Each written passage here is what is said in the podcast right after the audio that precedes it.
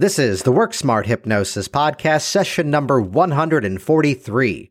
Michael Watson on evolutionary hypnosis. Welcome to the Work Smart Hypnosis Podcast with Jason Linett, your professional resource for hypnosis training and outstanding business success. Here's your host, Jason Linett.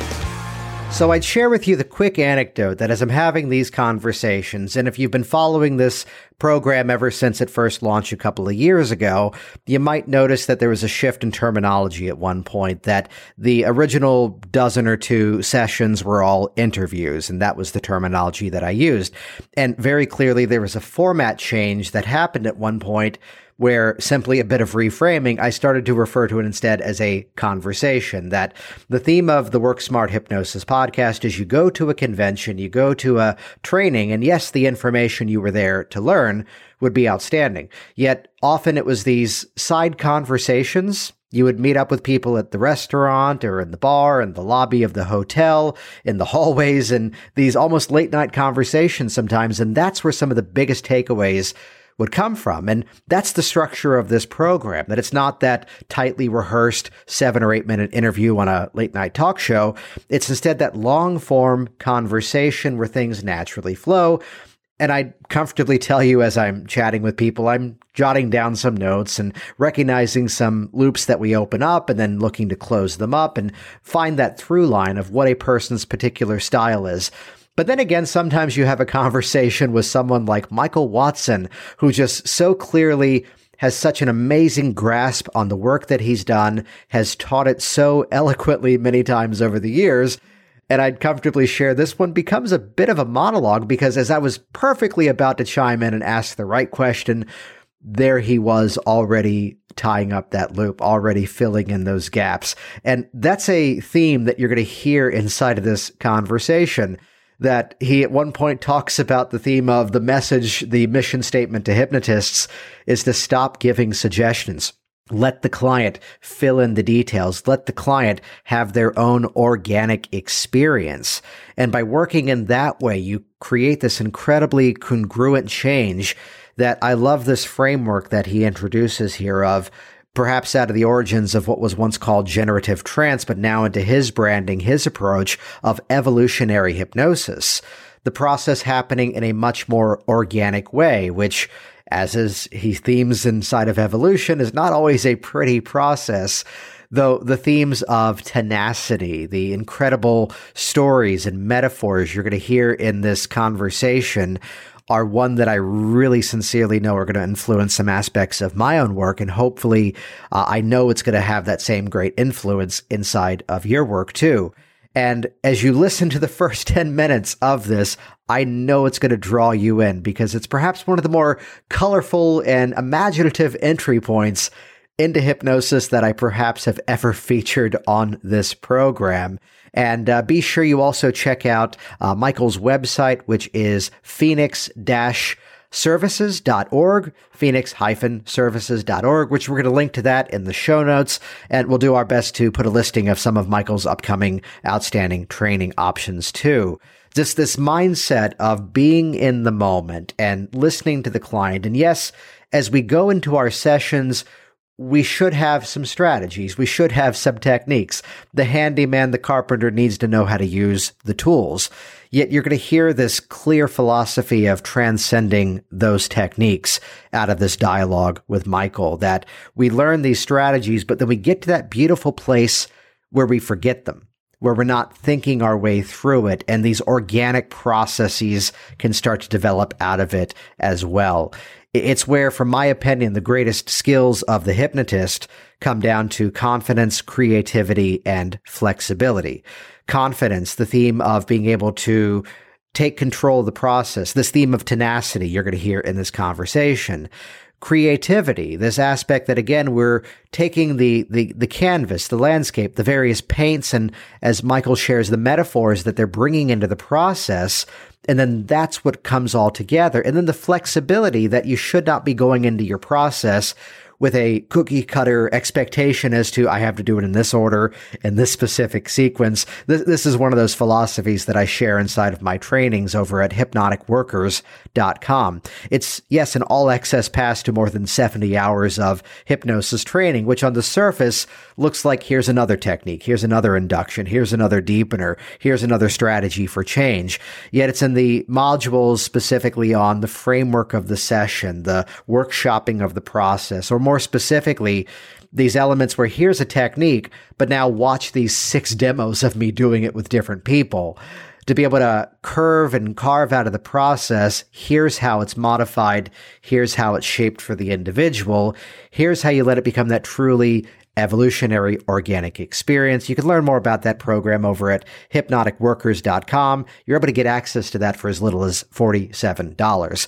Though this incredible conversation on evolutionary hypnosis, when you get a chance, spend some time with Michael. He's an incredible guy and pay close attention for the few people who will pick up the one random Rocky Horror Picture Show reference in this conversation. And with that, let's jump directly in. This is session number 143 Michael Watson on evolutionary hypnosis. well, I didn't. I certainly didn't notice that it was hypnosis at the time, and uh, I, I, think the easiest way to say it is that hypnosis sort of snuck up on me without telling the longest story, uh, I have a history that uh, that leads me from uh, religion and drugs into hypnotherapy. I'm not sure which was more influential of the two, uh, whether it was uh, psychedelics or spiritual experience. but I was uh, studying for the priesthood in the Episcopal Church. to make a long story short, and went through the went through the ropes and spent some time in a Benedictine monastery and and and what had kicked all of that off uh, at the beginning, I think, was an experience that I had as a uh, gosh, I must have been seven years old or something, and um, and I was in the choir. I was one of those. I was one of those little English choir boys, you know, starch collar, you know, uh, choir kids. Uh, what I remember was uh, as a little kid in this great great cathedral with uh, sitting underneath pipes that were 16 feet long and shaking the walls um, being uh, struck in, in, a day. So the church was a little, uh, uh, what do I want to say, a little different than it is now, a little less liberal than it is now. So in the ceremony, there were some places where we weren't even supposed to look up. We were supposed to bow our heads, avert our eyes, and kind of in this in this stillness. Uh, I remember that we were singing the Sanctus, this great uh, prayer that uh, that basically is introduced with the phrase, "Therefore, with angels and archangels and all the company of heaven, we laud and magnify your glorious name evermore, praising thee and saying, Holy, holy, holy. And it's this great, this great anthem. And I remember as a little kid, I had this idea because I couldn't look up. I didn't know what was really going on around me. And like I said, the walls were shaking and, uh, and thunderous voices, you know, all around me. That, uh, that somewhere in the vault of this great cathedral, there were, in fact, angels and archangels and all the company of heaven, and some reality, some experience that wasn't my usual everyday way of experiencing the world. And I and I think uh, this kind of mystical experience of a seven-year-old is the first recollection that I have of anything uh, that I would call to be an altered state of consciousness. That was kind of part of what set me on this uh, on this church path, and uh, and just graduating from high school in 1970 when uh, you know when uh, when hair was long and uh, acid was easy to come by. Uh, more and more of those. Uh, more and more of those experiences started to give me a sense of the plasticity of human consciousness in ways that, and it's funny, plasticity now is one of those words that seems to be going around, but but I remember it was very present to me in like 1970 and 71. I wasn't I wasn't a guy who would uh, go out and get loaded or do drugs in order to party. That didn't work for me. Um, what I was really doing was I was doing psychedelics and I was sitting by a little stream where I just kind of out in nature a, a, a quarter of a mile or so from my dormitory and uh, and writing journals, mostly in poetry, and uh, and admittedly having an occasional conversation with a leprechaun or two.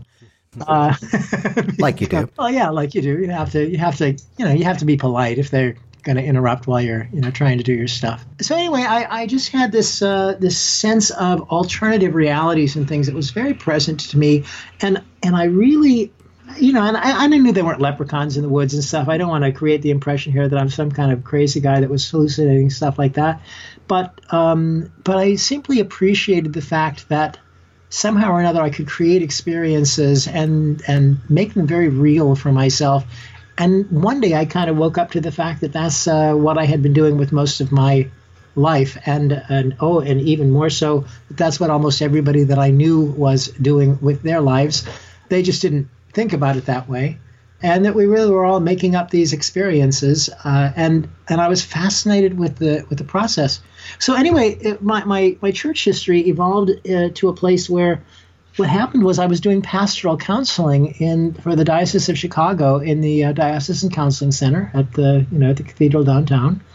In the late 70s is when this was, and uh, at that time, what was really current in popular uh, popular psychology or counseling psychology, especially, were uh, creative visualization processes and guided imagery things, and that was sort of a new, really trendy deal that was uh, that was happening uh, ever since uh, uh, I'm, I'm, spacing name. Oh, Jean, Ever since Jean Houston uh, had come up with mind games and uh, things like that were going on, there was a real um, interest in the human potential movement and exploring these things. So, so we're doing guided guided processes.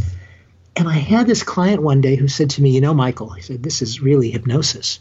and and I remember being startled. I I, I, had no frame of reference for that. The only thing that I knew about hypnosis was, uh, you know, some well, what what half of my clients know, you know, some uh, uh, dogs clucking and I'm sorry, chickens barking, something like that.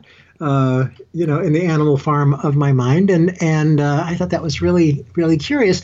And I had an undergraduate degree in linguistics, uh, actually in English, but with an emphasis in composition and linguistics. and and I got just fascinated uh, all at once with this. So fascinated, in fact, that uh, I decided I needed to study hypnosis and I needed to do it properly. And, and of course, uh, I was so naive that I didn't realize that you could go study hypnosis uh, in uh, so many places. I, I thought there was, you know, probably only two or three people in the entire world that, you know, that taught hypnosis. And um, my husband was thinking about leaving Chicago and moving back to Texas, uh, which is where he had come from. And um, and uh, when we were looking at Texas, we, I became aware of this uh, a woman. Her name was Anita Bird. I don't know what's happened to her now, but uh, Anita Bird, and she was teaching a class uh, certification training in hypnosis and I thought, my gosh, I've actually found one, and uh, we can, you know, we can move to Texas, and I can study with this great hypnotist who uh, is obviously great because look, she teaches classes, which is the criteria that I use today. uh, you know, so uh, so I, I, we moved to Texas, and uh, and Anita's class was uh, well, 30 hours long. it was it was 10 Wednesdays for three hours each Wednesday night uh, and and again, I had no idea. You know, I didn't know what to expect or what was appropriate or, or, or you know if it should be longer or shorter or anything. I, uh, you know, all new to me. So at the end of her class, I discovered that I was pretty good at inductions, but I already had been pretty good at inductions. Uh, I had learned them from Timothy Leary, you know, and and, and other folks like that. And uh, so, uh, so in any case, uh, while Anita was teaching the class, she was enrolled in a really early NLP practitioner training that uh, Singleton and Leslie Cameron Bandler were doing in Houston. And so she started telling us uh, a little bit about NLP, which intrigued me. And I, I picked up the books, you know, particularly Frogs into Princes, that uh, some people remember. It was the it was the most popular uh, book about NLP at the time. And as I was reading it, I thought I really I really want some more of this because I was looking for tools. So far, I knew something about inductions. I knew all about getting into altered states. But in terms of the what to do when you got there, um, I just uh, felt at a loss. So NLP seemed to offer a solution for that, and and uh, and as I looked through the book, I saw the uh, the way to learn about NLP, at least according to the inside of the back cover, was to move to Colorado, where uh, the Andreases were running their practitioner certification trainings. Um, they were called NLP Colorado at the time. They've gone through so many uh, uh, incarnations.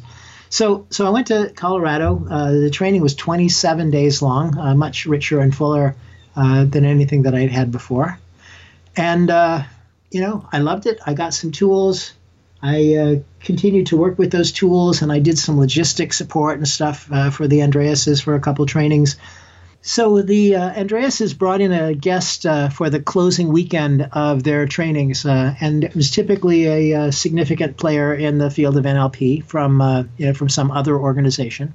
And in this particular training, they brought in Robert Dilts, who was one of the original researchers with Bandler and Grinder when NLP was being developed. Robert had been working on uh, beliefs and their applications to health related issues. He had particularly got involved with this work because his mother was diagnosed with cancer, and he was determined to use everything at his disposal to, uh, you know, to help her with that. And uh, I was intrigued with Robert's work. So, you know, I had uh, I had up and left Chicago for Houston because uh, NLP was there, and now I found myself uh, leaving Denver, which I had gone to because of. Uh, I'm sorry, I left Houston. Uh, I, I, said it wrong, didn't I? I left Chicago for Houston because hypnosis was there. I left Houston for Denver because NLP was there, and now I was ready to leave Denver for California because Robert Dilts and uh, the the uh, the ground, the birthing ground of NLP was there, and uh, this incredible area of beliefs and health and how they work together. So I moved to California, um, put everything in a long back Plymouth Voyager van, and threw it in storage when I arrived, uh, and then drove down to Santa Cruz, where I lived in the parking lot of UC Santa Cruz for a month in my van. Uh, learning about beliefs in health and uh, was absolutely amazed uh, with uh, with what NLP had to offer me in terms of adding to my toolbox, but still really really fond of these kind of altered state experiences that had sort of fueled it in the first place. Uh, and uh, I didn't really want NLP. Uh, NLP and hypnosis didn't seem to me to be separate fields. Mm-hmm. In fact, something that I've, I've, I've really often argued with people is I think it's more an accident of California law that it ended up the way that it did because nobody was quite sure who could legally practice hypnosis in California when NLP first presented itself. And uh, and one of the primary things that came out of NLP at the beginning was this technique called six-step reframing. Mm-hmm. starts out with this idea go inside and establish communication with the part of you that's running an unwanted behavior. Uh, it sounds like an induction to me. Go inside, certainly. Uh, yeah, clearly some, there's something hypnotic going on without necessarily saying, close your eyes, let me now hypnotize you. Yeah, they say go inside. I'm like, oh, we can't do this out here in the yard. Uh, so, so, so we went in and uh, and so so to me, I never saw the I, I, never saw the distinction, and and fortunately, through um, through NLP, and particularly when I got involved with NLP in California, uh, I started getting more exposure to Stephen Gilligan and uh, did a number of workshops with him. And he actually participated in a in a longer training that uh, that I did a certification. Uh, that I offered a certification, and he came and did pieces of it. In fact, uh, the the best thing that ever happened to me as a trainer I was teaching a certification course in hypnosis after, you know, and I had been teaching it for a number of years in California, and uh, we decided to see if we could get Robert to come. I'm sorry, not Robert, but Stephen Gilligan to come and do a piece of this training. And the only day that he was available was on day one. And as a naive young trainer whose uh, hypnosis training at that time started out with something like, uh, What is hypnosis? Uh, well, it wasn't starting out with that this time, it was starting out with Stephen. So Stephen blew their mind absolutely blew their mind with uh, generative trance and some things that he was developing. You know, I was going to be the next day. And whenever people asked Stephen a question that he didn't really want to answer or wasn't on his syllabus, uh, what I remember is he used to say, Well, I'm certain that that's something that Michael will be discussing with you in the next uh, few days. And uh, so, so, I developed a curriculum uh, based on uh, on Stephen sort of steering everything to me that uh, that he didn't want to talk about but uh, uh, it was it was such a, a great experience, and uh, and again, uh, he so uh, so incredibly touched my work with this notion of, uh, of generative trance, and that led me to kind of what it is that I'm doing now. Basically, generative trance, in a nutshell, generative anything is the idea of using using trance or using the process to open up space for something for something bigger, something larger to emerge from it. Uh, somewhere around the same time, uh, I got uh, involved with uh, Core Transformation. I'm a licensee of uh, Connirae Andreas's core transformation process. And there was a similar idea echoed there that uh, that basically, I remember my first core transformation training starting out with this idea that uh, uh, as a piece. By the way, here's my confession. Now, I wanted to stop smoking. I was, uh, you know, I was doing hypnosis and stuff, but I'm still smoking cigarettes. And uh, so I thought, well, I'll take this into this core transformation process. We'll see what happens here. And I discovered that what smoking was about was about being comfortable in social situations, and what being comfortable in social situations uh, was about was uh, about being able to uh, interact and share myself more easily with uh, other people. And what being able to share with other people was about was about being a part of a community. And what being a part of a community was about was about being one, you know, in the world, uh, et cetera, et cetera, deeper and deeper, you know, yeah. down, down, as they say. And I thought, now, this is really interesting because this could have just been a, a conversation about cigarettes. Mm-hmm. And in fact, there was a, a, kind of a richness to it that uh, that again just took me back to my my spiritual underpinnings, and and not so much. And I, I certainly don't mean religious ones. I just mean uh, a sense of, of depth or uh, or or richness to all of life that that really is an important part of the kind of work that I do in hypnosis. So uh, so in any case. Uh, I, I call what I do evolutionary hypnosis. Uh, it is admittedly uh, not uh, entirely original. In fact, so much of it is informed by my experiences with Stephen. Uh, I don't call it generative hypnosis or generative trance, mostly out of respect for him, because there are some things that I have added to it and some differences in my thinking from his. And uh, I figured it was appropriate for me to, to separate it out and say, don't don't let this mislead you about what Stephen thinks about anything, uh, just because I, you know, just because I happen to be influenced by him. But the idea to me is that hypnosis is, as a field, of course, hypnosis is evolving, uh, and uh, and you might know uh, if you think about uh, our, our, friend Mesmer, you've you've heard of this fella mm-hmm. who. Who seems to to me when I when I look at the history actually seems to be more of a Reiki practitioner uh, than uh, than people give him credit for. The the mesmeric passes and and uh, the utilization of, of energy fields and the way that he did it. But basically, there is this notion in hypnosis, in what I call the first generation or the first wave of hypnosis. Uh, actually, again, this is a, an idea that comes from Stephen himself. But uh, but in this first wave, there is this idea that the conscious mind is an idiot. Uh, the conscious mind is trouble. Uh, the conscious mind is got to be gotten rid of in order for us to be able to do anything successfully uh, with clients. And so, step number one in hypnosis is uh, get the conscious mind out of the way. Mm-hmm.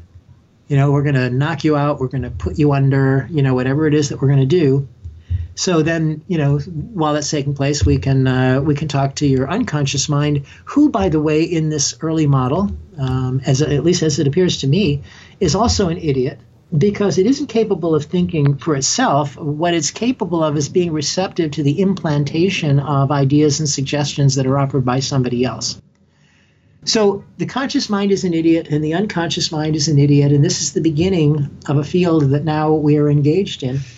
And you know, and uh, and not particularly respectful of our clients, and and in a way, sadly, in my thinking, at least, not the holistic thing that we represent it to be when it's thought about in that way.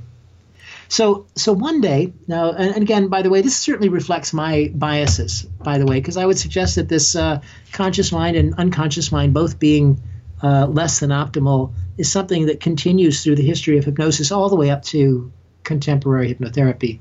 Um, but there are some exceptions to this, and one of them shows up in the person of Milton Erickson, who one day, uh, when his wheelchair, or his, uh, not his wheelchair, but his rocking chair rather, rocked unexpectedly. Uh, it's a long story I can tell you about that, but it, it doesn't really matter. He was just thinking about running and playing and you know, doing the kind of things that a normal kid his age could do while he himself was paralyzed. And as he was thinking about that, the chair started to rock. And he thought for a moment, gosh, I must be getting my ability back. And uh, so he tried to rock the chair deliberately and realized that he couldn't rock the chair. So he got despondent. He sort of turned his attention inward again and he said, Well, um, if only I could run and play, and started thinking about that again. And the chair started to rock again. And, and so I, the way that I like to think about it is that on that day, um, Milton Erickson discovered his unconscious mind. Um, I would say Milton Erickson discovered hypnosis, but I'd be really careful about that because he didn't think about it the same way that other people thought about it. He wasn't educated by somebody about hypnosis before he started having theories about it of his own, uh, which accounts for some of the differences between Ericksonian hypnosis and Elman and you know and other schools of thought because uh, uh, some of them came about quite independently of one another, and the language uh, became independent of one another. So we have words like uh, the unconscious and the subconscious that people will argue about. Quite frankly, I don't care what you call them as long as uh, you know, as long as you can establish a relationship. I put that in the same category as the uh, should we count up or should we count down if we're going to deepen, and really we can go around in circles having the conversation, similar to you know your opinion, I, am of the same thought that when it's often the new student going, should I do hypnosis for this or should I do NLP? And it's, well, yes. Pick yeah. one, be consistent. Absolutely. Yeah. I want to come yes. back to a couple of points here briefly, which the, side note is that uh, it's the interviewer's dream where the person speaking is already filling in the loops of the questions you're about to ask. So thank you for that. That's incredible. Um, I, I, the, from the perspective of origin story to where you are now, the, the pastoral background coming into the work that you're nowadays doing, someone's in your space and you're about to help them facilitate a change what would you say it was from that from that background that prepared you to, to step into that other role? Similar yet now different position. Actually, it was uh, compassion.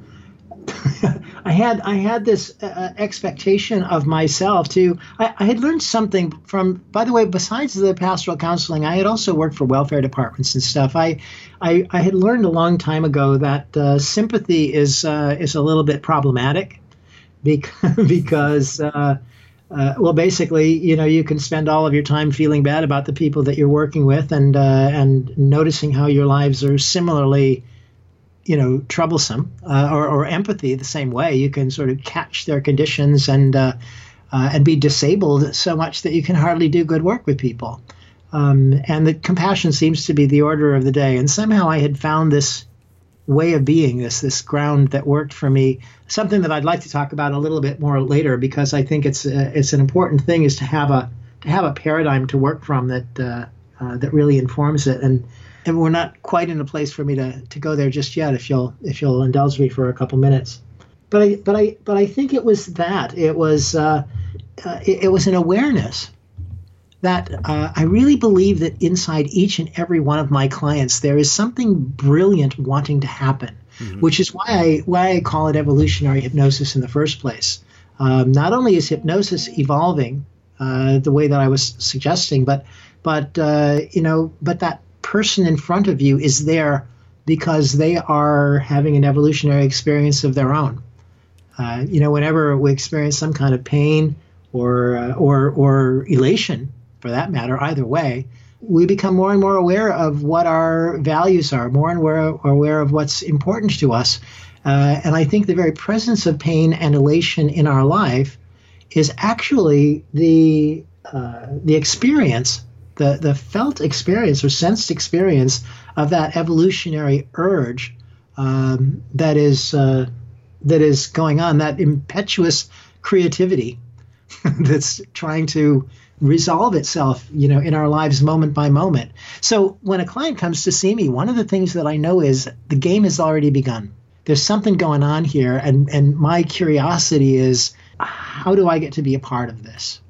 By the way, I, I appreciate that while I'm talking about this stuff, Jason, that that I tend to do a lot of work with people with anxiety issues and with stuff like that. I don't do I don't do as much like smoking and weight loss and those kind of things, which I could which I could easily sort of hang into this model but I actually tend to get involved with people who would more than likely uh, be going through 20 years of psychotherapy if they weren't coming to see me instead.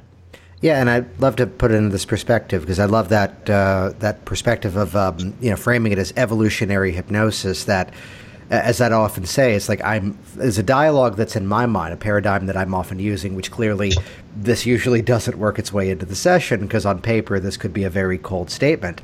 That I'm less and less concerned about their problem and more and more concerned about their solution. So it's about transitioning them into that next phase, not just pulling out the peg of this problem and hoping everything else sorts out. It's about transitioning to that next phase of life where that old issue is no longer congruent.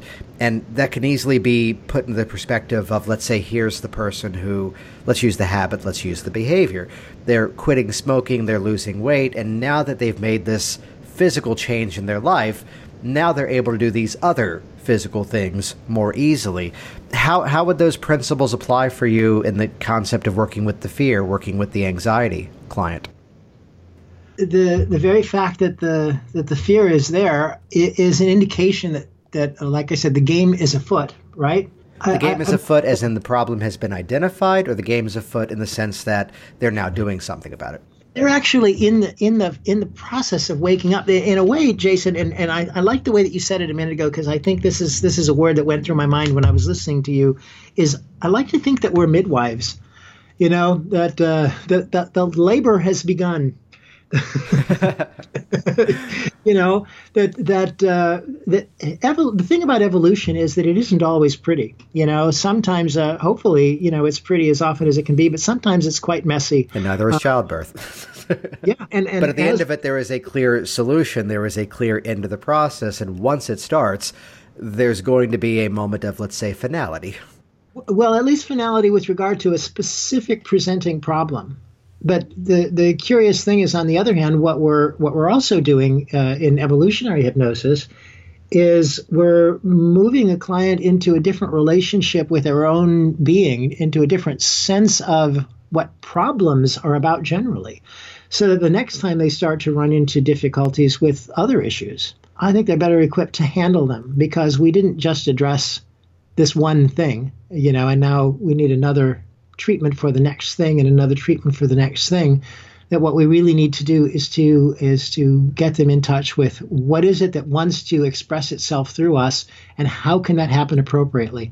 Let me I, let me give you an example because the, the best example that I can think about for this uh, and I think makes it a little more uh, uh so so I can be sure we're having the same conversation a little more obvious is uh, the example that I always use, and again, this is uh, this is not original. This is certainly from uh, certainly from Stephen Gilligan. Uh, and uh, uh, when I go to England, by the way, I find out that they don't know about this person. And The example that I use is Helen Keller. In England, if I tell them that there was this little girl and she was deaf and dumb and blind, they want to know if she could play pinball. And they, And it's like, no, no, no, you don't understand. This is, I guess, an American folk hero. Mm-hmm. But the thing is, if you look at Helen's diaries, what you see at the beginning is her talking about her experience of being so incredibly lost and disconnected and frustrated and, and, and wanting so desperately to be a part of life and not really being able to make contact in the in the ways that she wanted to. And she talks about her whole life and how it turned around the day that she met her teacher, Anne Sullivan. And, and I think basically what made Anne different than other teachers that Helen had dealt with before is that Anne looked at this little girl and she said basically, uh, not not out loud, of course. I mean, this isn't a quote, but I think within herself, on some level, she said, "I know you're in there, little girl, and God damn it, I'm going to do whatever I have to do to get you out of there." Uh, and was committed to that, that, that, that who Helen was to be was waiting to find a way to come forward into the world and was doing it in a really clumsy fashion, not, not quite ready for prime time. And, and the job of, of Anne as her sponsor is to invite her out into the world. What what psychotherapy so often wants to do with symptoms because it doesn't recognize that they're signs of evolution. What it does what it wants to do with symptoms is it wants to shut them down. Let's medicate that out. You know, if you've been depressed or you've been anxious or what, let's let's find a way to stop that symptom first. Well, what you're also highlighting here is that there, in my opinion, there's a small virus that's often inside of the hypnosis profession of something doesn't get in motion, a change doesn't quite occur. And there's often too quickly the tendency to go to themes of, oh, it's secondary gain. Oh, it's just a resistant client. Oh, they, I, I, hear this one still to this day of, oh, they just wanted to find something that didn't work to prove they can't create this change. But it's where I'm really hearing from what you're saying, there's this tenacity inside of the process of that change is there, that outcome is there, and we're going to get it. Yeah, yeah, well, yes, absolutely. That the change is, is happening, and it's going to happen with or without us. Actually, mm-hmm. uh, we'd we'd like to we'd like to, as that client is emerging, not only allow allow them to have expression rather than to shut down that expression. We want them to express it, but we want them to be able to have an expression and to educate it and to sophisticate it so that it can become an expression that's appropriate and manageable in the real world. It, are there specific strategies? Are there specific things that you're doing in that process? Because we can take this from the philosophy, the philosophy of it, and think of it that way. Are, are there specific things that you're doing in the session that are helping to navigate that? Well, gosh, the sessions are as evolutionary as, as anything in terms of the fact that uh, I'm not big on on processes. I mm-hmm. tend to think processes create themselves uh, when when they're the right thing. It's like earlier you, you're saying something about secondary gain, for instance, and I and I remember thinking, jargon is really interesting when you're writing a paper or talking to other academics. but but but if you're thinking that way when you're with a client, there's a real there, there's a there's a different kind of a problem because because to be academic about a situation also is to be removed from it uh, in, a way that that stops you from being as effective as you can be that uh, that I think so much of the things that we do. Um, Erickson Erickson pointed out, and and I I, I uh, I've seen this, you know, to be so true that that our clients are already in trance. That the that the when they walk in your door with something that they're describing as being a challenge for them, uh, that's their induction going on and we've got this idea that we've got to really do something important you know in order to make a difference for this person when i think to some degree, what we've got to do is to teach ourselves to do less. We've got to teach ourselves to hold the space in which this natural process can unfold and to support to support what wants to what wants to come forward. So, so to ask the part, for example, that, that's one of the things I like in NLP. Rather than to tell to tell a client or to have some rote idea about what this experience must mean, I, I, I hear therapists who will tell me that they talked to a client the other day and they knew because of something that she said that she must have been sexually abused when she was a child, uh, and and uh, and and they know that they're going to have to do a forgiveness process before this uh, session is over. Uh, or you know, or some kind of fundamental notion that this is what must be done. I, I think what really must be done is we need to be able to enter into that trance state with our client and with the idea that Anne Sullivan had of saying, "I'm going to go in, I'm going to come in there and get you." Don't. I'm hearing myself say, "Don't make me come in there and get you." But but I, I really have that uh, that sense of it um, entering into that experience and then helping them find out what do they need what do they need to be able to move out you know to move out from there. So what I'd love to explore is the user experience as I'd often call it. Um, the client is now in your space. What's going to happen in those first let's say five to ten minutes that sets this sets this relationship sets this process in motion Okay, so typically, so here is something that I do pretty typically. My my inductions tend to be something that uh, I, I, want my client to understand how much control of their own experience that they have. Uh, uh, because I because I know that they have more control of it than they realize, and somehow or another, being empowered with the idea that they can do something about it is uh, is something I'd really like to have them take home. So I don't want the experience of hypnotic induction, for instance, to seem to them like something that I am doing to them at all. So so I tend to err on the side of doing doing so much less. Um, there's a, a, demonstration that I often do with uh, with groups and workshops, and if you've seen me at a convention or something, I've you know I've probably done this one. But um, but basically, I'll bring somebody up to the front of the room, and I will simply ask them. I mean, I'll I'll talk to them a little bit about you know what are you interested in working on today, and what's you know what's on your mind, and and and just start to orient towards the issue. But then pretty quickly, I'm just going to have them be comfortable in the chair and I'm going to ask them just notice how comfortable you are on a scale of, say, one to 10, where 10 is as comfortable as you can possibly be, and one is, on the other hand, like really, you know, tense and uptight. And they might say that they're at, uh, for instance, let's, let's say that they say that they're at a seven. So I'll ask them, I say, and would you like to discover how you can turn that seven into an eight or a nine? And I'll be darned, they always say yes. they don't know what they're getting into, but they always say yes. And so essentially, what I say to them is, well, then go ahead.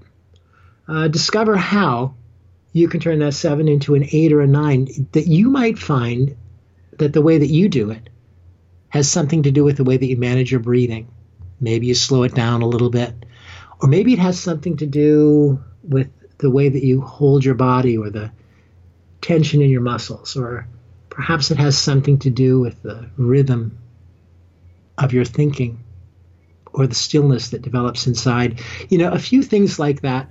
I just give them some choices to explore, but I tell them, you know, and when you get to a, you know, when you get to an eight or a nine, then you can go ahead and nod, you know, as a way of letting me know.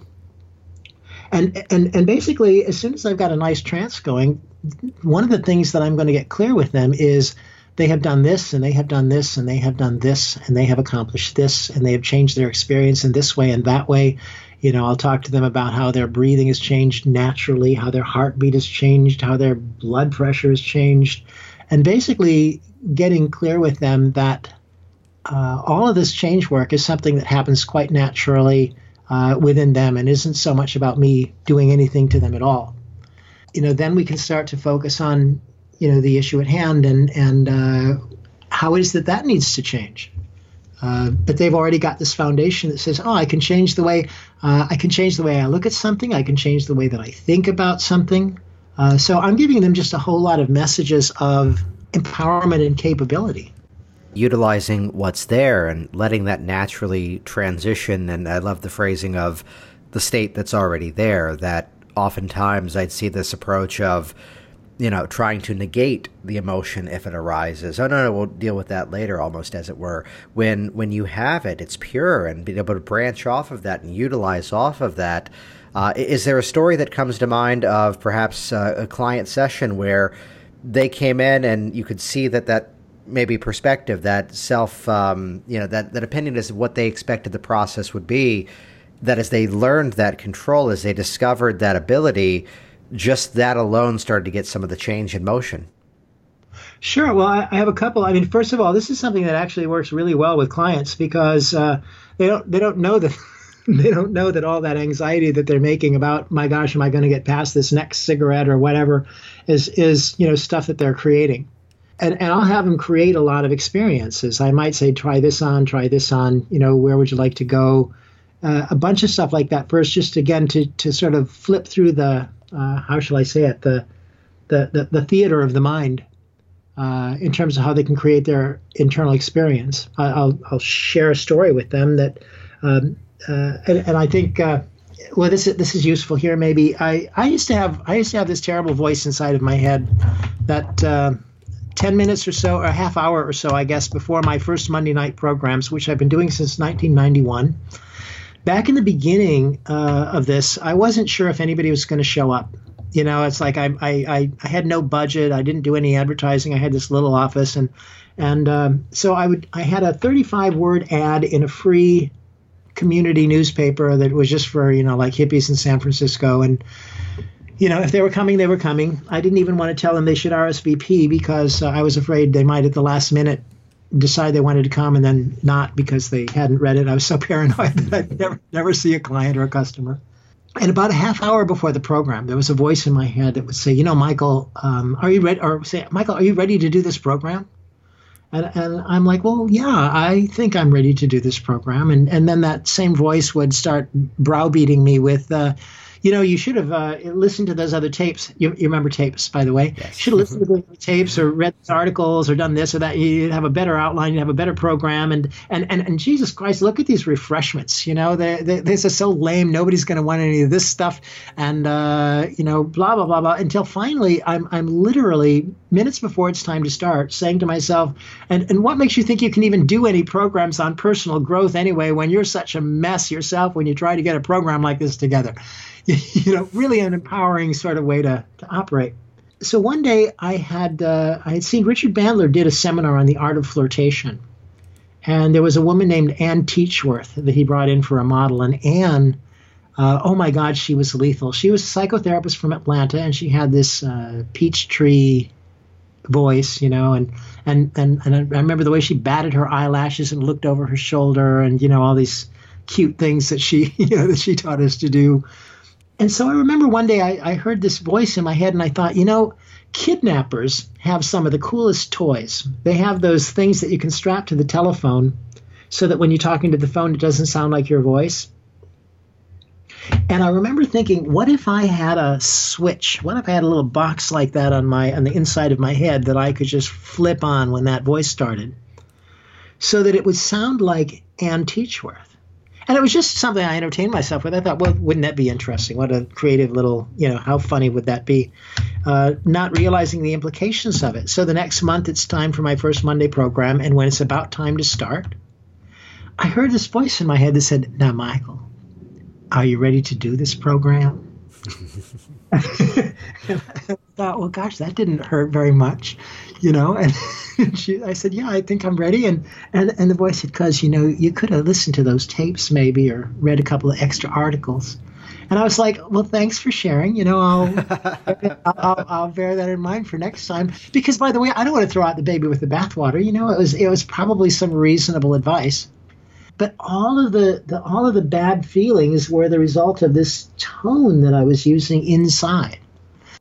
So so basically, what really has so influenced uh, my paradigm is getting people clear about the fact that they are running that internal process, and they're running it in a way that is in fact fanning the flames of their discomfort when maybe there are some other choices about what they can do. And so in process we get to we get to try out other ideas, other ways of, of interacting with themselves until they find something that works better.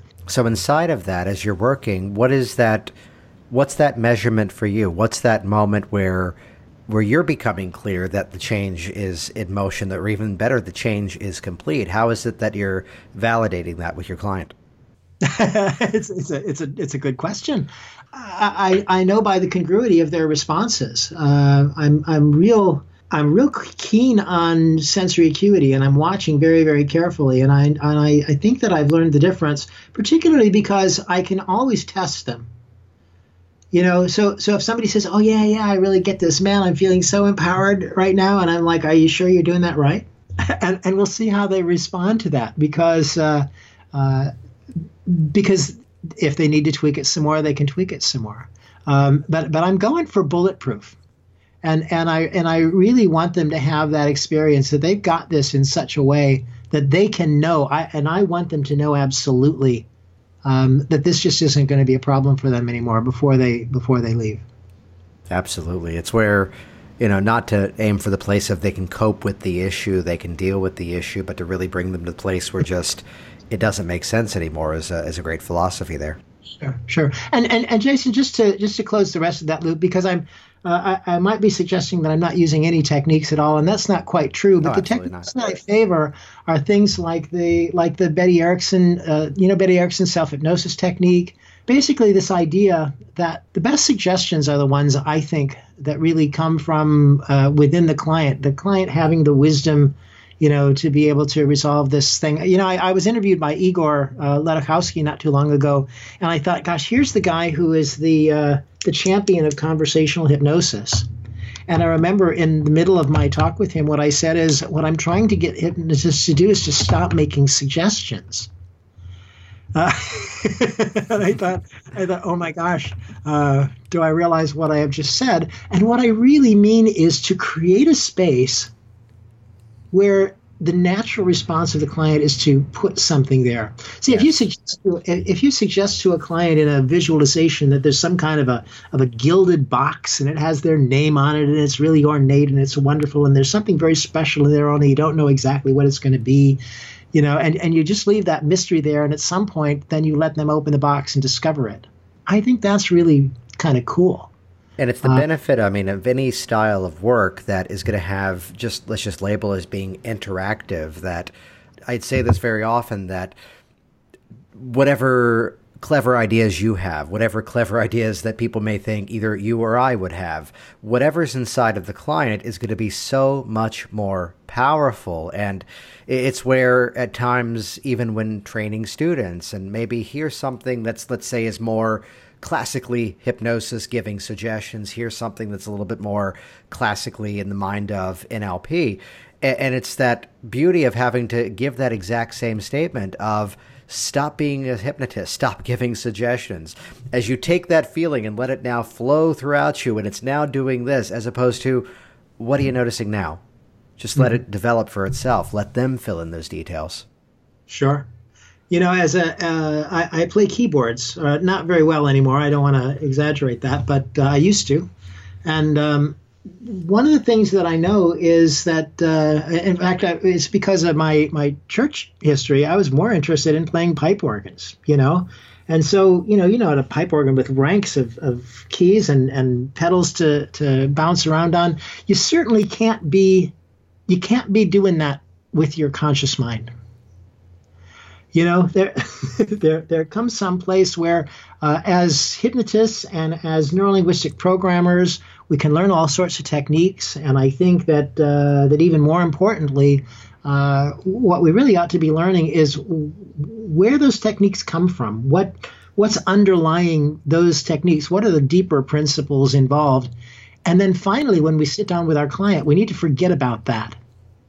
We we need to to to know what we know but to bring our awareness into this experience of being engaged in a hypnotic relationship with this particular person and doing what uh, what becomes natural for us to do. We, we ought to use our own unconscious minds while we're in here, you know, and uh, and take advantage of, of the of the wisdom that's available to uh, to both of us. Well, it's that knowledge that many of these strategies are not necessarily strategies that someone sat down and invented, someone sat down and created. They were discovered by unpacking what naturally was occurring when here's a person who created a change on their own. They resolved this fear, they built a relationship with somebody. And mm-hmm. it's where to be in that exact mindset that you just mentioned, suddenly now we're maybe combining strategies and there may be the technical aspect of, oh, a little of this technique, a little of that one. Yet to be in that full open acuity state and really observing what's going on, suddenly now the process is going in a place that you've never done before because you've never had that person in front of you, and something beautifully organic is now happening as a result of it. Yes, indeed. People try to find, when they look at Erickson's work, they try to discover the techniques of Milton Erickson. Uh, I don't really think that uh, that I've been very successful at that. because I think Erickson had an understanding, but when he was with his clients, he was just with his clients and uh, and interacting with them. It was a, what are the steps in a conversation? There might be some things, some topics that you want to introduce as the conversation goes along, and there may be somewhere that you want it to end up. But uh, but there's nowhere in the middle of a good conversation where you could ask. I, I could ask you right now, uh, Jason, what step are we on? Right. Uh, it would it would be absurd or no, you're supposed to do this step before you do that step, so therefore it's not going to work. It's just a jump to the left. Exactly, or a step to the right. we just became best friends and just alienated half of this audience who is not getting the specific reference. Uh, Google right. it; it gets even better. Uh, I, am kind of going back. I'm trying to draw a through line here of really, simply put it out there, being there in the moment with the client, and that connection to talking to the leprechaun of that ability to access these other conscious states, which at one point may have been facilitated by, let's say it as a chemical, yet to do that in an organic state, how how is that state in terms of your own management, your own experience, helping you to navigate that process with that client? Well, I, uh, I'm going to want to have an experience of, of uh, uh, and get clear about what is it, what is this like for my client right now when they when they access that problem or that situation that they're that they're dealing with, um, and and particularly when they access it in the frame of the uh, uh, the empowering ideas that we're trying to hold out at the same time. Uh, where where does it sit now, and what needs to happen to it? So, clean language, by the way, is something that I really appreciate. Um, as an example of, of this, uh, I want to know what what is my client's metaphor of this. We spend a lot of time trying to come up with good metaphors to use with our clients. I, I, I, I want I want a description of it that comes from them, and a description of the change that comes from them, uh, and that's something that can happen real conversationally. And and what and, and you know and when you have this experience, when you're when you're when your feet are caught in in uh, cement blocks, you know, uh, that are holding you down, uh, what needs to happen in order for that to change? You know, they'll give me some metaphor uh, I don't have to even understand the metaphor. What I what I know is that this is a useful description uh, for them. Uh, it is the way that their unconscious mind relates to this issue, and uh, and we can start talking about how their unconscious mind then would describe the changes that occurs. You know, and, and we're off to the races. We are we are building a pathway to uh, to new experiences. Outstanding. Uh, I love to learn more here. How can people learn more about the work that you're doing? Well, let's see. I am presenting this material in Brazil in January. If y'all want to come down, uh, and, and, as uh, part of the uh, virtual hypnosis conference that Richard Nongard is offering in a few months. Um, I'm also uh, offering a one-day pre-conference workshop in this material at uh, Daytona Beach at the IACT and IMDHA conference in May, and at HypnoThoughts Live in August uh, this coming year. And um, and related to this, uh, I'm doing a core transformation weekend here in Orlando uh, in February. Uh, it's February 9th, and doing the same program in Long Beach in March as a post conference at the IHF. Uh, convention or conference, if anybody knows about that.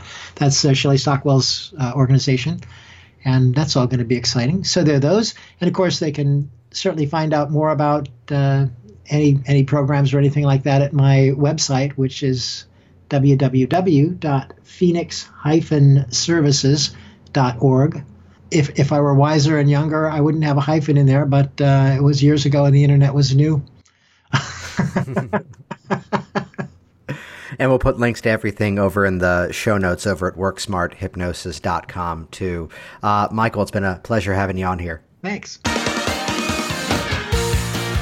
Jason Linett here once again, and as always, thank you so much for leaving your positive feedback over on iTunes, sharing this on the various social media streams that are out there, as well as just simply interacting with me as you're at any of the upcoming hypnosis conventions. Come over, share with me your story of how you listened to this program.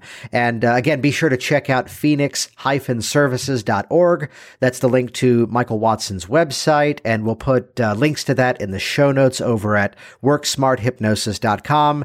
And uh, we'll put in there a list of some of his upcoming trainings. When you get a chance, he's a man to definitely learn from. And while you're there on the interwebs, head over to hypnoticworkers.com. Again, it's my all access pass to my hypnosis training library, not just the techniques, not just the methods, but also the philosophies and thinking to really build that skill to be in the moment with the client and help them to navigate that incredible change. Check it out, hypnoticworkers.com. As always, I'll see you on the inside. Thanks for listening to the Work Smart Hypnosis podcast at WorkSmartHypnosis.com.